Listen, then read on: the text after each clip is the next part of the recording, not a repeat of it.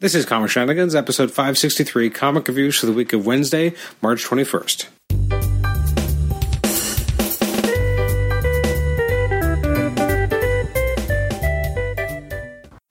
Welcome to the Comic Shenanigans podcast. I'm your host, Adam Chapman, and this is episode 563. It's our comic reviews episode for releases from the week of Wednesday, March 21st. I'm recording this on Wednesday, March 28th, so uh, new comics have just come out, but before I can allow myself to enjoy them and look at them, I need to take one last look at March 21st releases.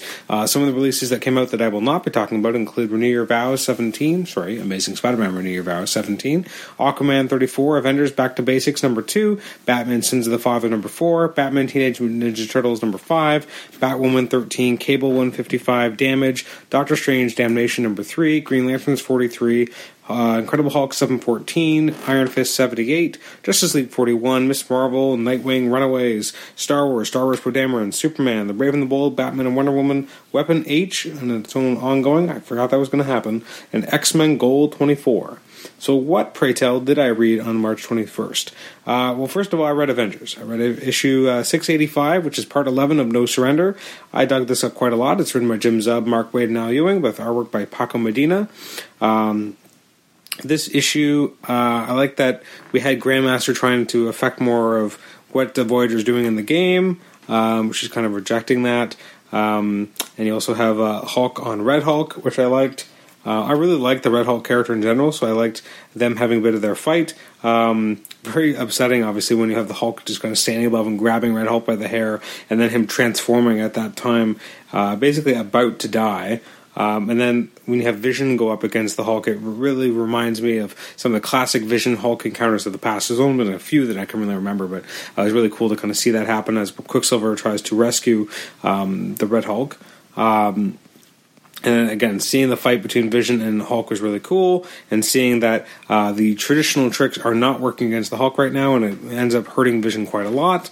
Um, as the uh, the Black Order, you know, gets closer and closer to being able to um, you know get the plasmoid and at the very end um, a really good shot of uh, wonder man showing up using his ionic energy to travel faster than anyone else so he can confront the hulk. Uh, this was really action packed some great characterization um, just really just a, a, lot of fun. I really enjoyed uh, this entire issue, and I'm going to give it a very solid eight out of ten. It was just a great issue of a great book, um, great art. It's very solid storytelling.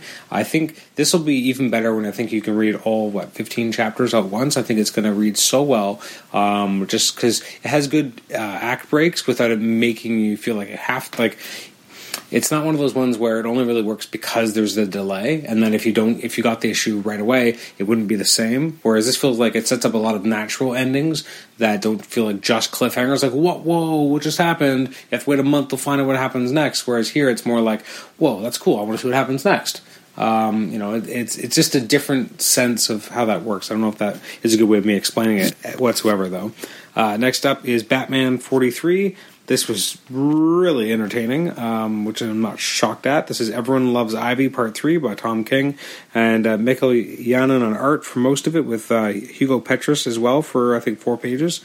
Um, really dug this. It was, again, a, a interesting, it was a very wordy issue, I will say that, um, but really compelling as Batman tries to figure out a way to get to Ivy, um, and that means using Harley Quinn, which I really dug as well. And I'm, I'm just I, I, love everything that Tom King's doing here, and Mikel Janin's artwork is gorgeous, and the whole storyline with Ivy was really cool, and definitely made sense with you know Ivy. Half the time isn't really a villain in the most typical sense, and I like how um, it felt like Tom King really played with that sensibility. I'm going to give this a nine just because I think it was exquisitely illustrated and really very compellingly written.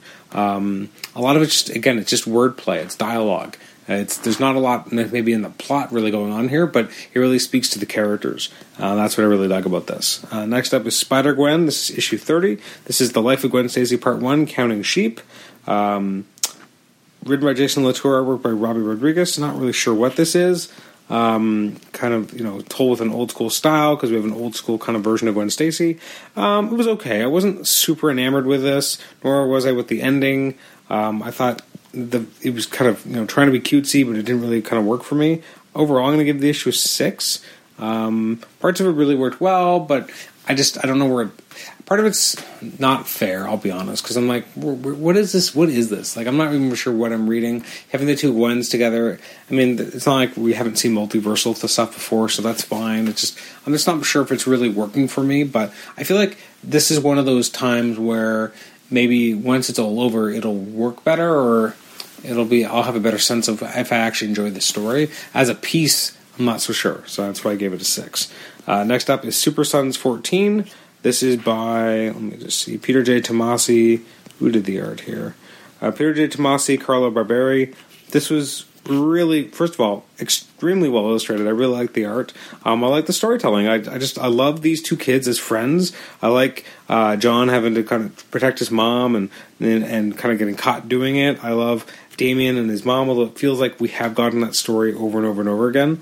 Um, like it doesn't feel like it brought a lot new, but I like the parts of John a lot, and again, I like the parts of the relationship of the two, you know, the two boys. I really like their friendship, and it's it's just it's really fun and entertaining to read. So I'm going to give it an eight out of ten.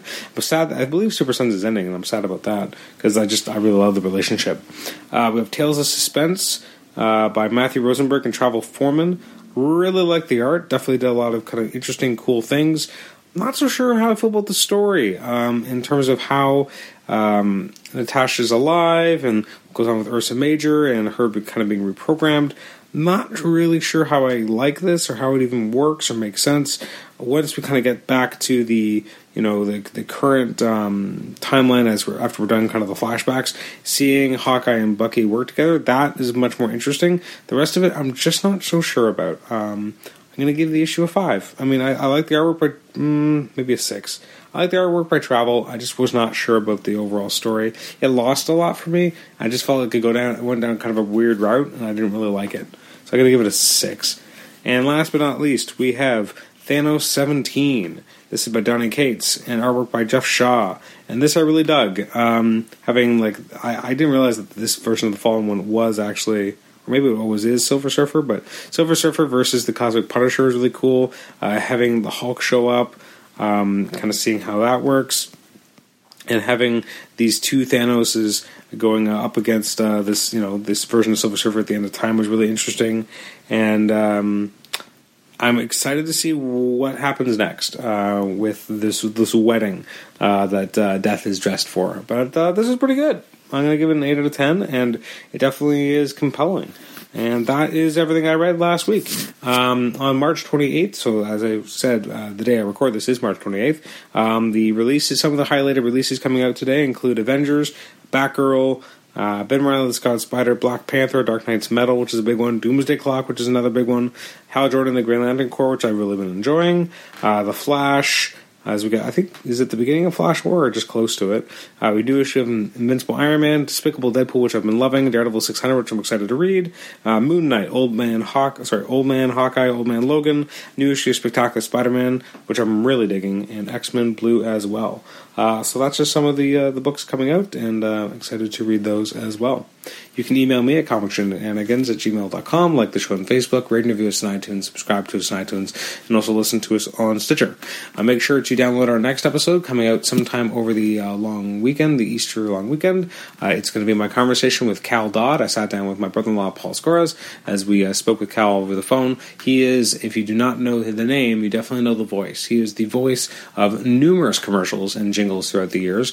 Uh, he was the voice of the Jolly Green Giant at one point. He was, um, for those Canadians, he was a, um, a, voice of a very prominent, well, a few different prominent um, campaigns, both for Labatt Blue and Molson Canadian. But predominantly for most people, who uh, grew up in around the same kind of age as me. He was the voice of Wolverine on the 1992 X Men animated series. So recently, I got to sit down with uh, Eric and Julia Lewald, who were the you know story producers on that show, and uh, now I get to follow that up with a conversation with Wolverine himself. So that uh, I'm very excited to present. That'll be coming out in a few days, hopefully. Um, and I think you're really going to dig it. Cal was just an absolute hoot.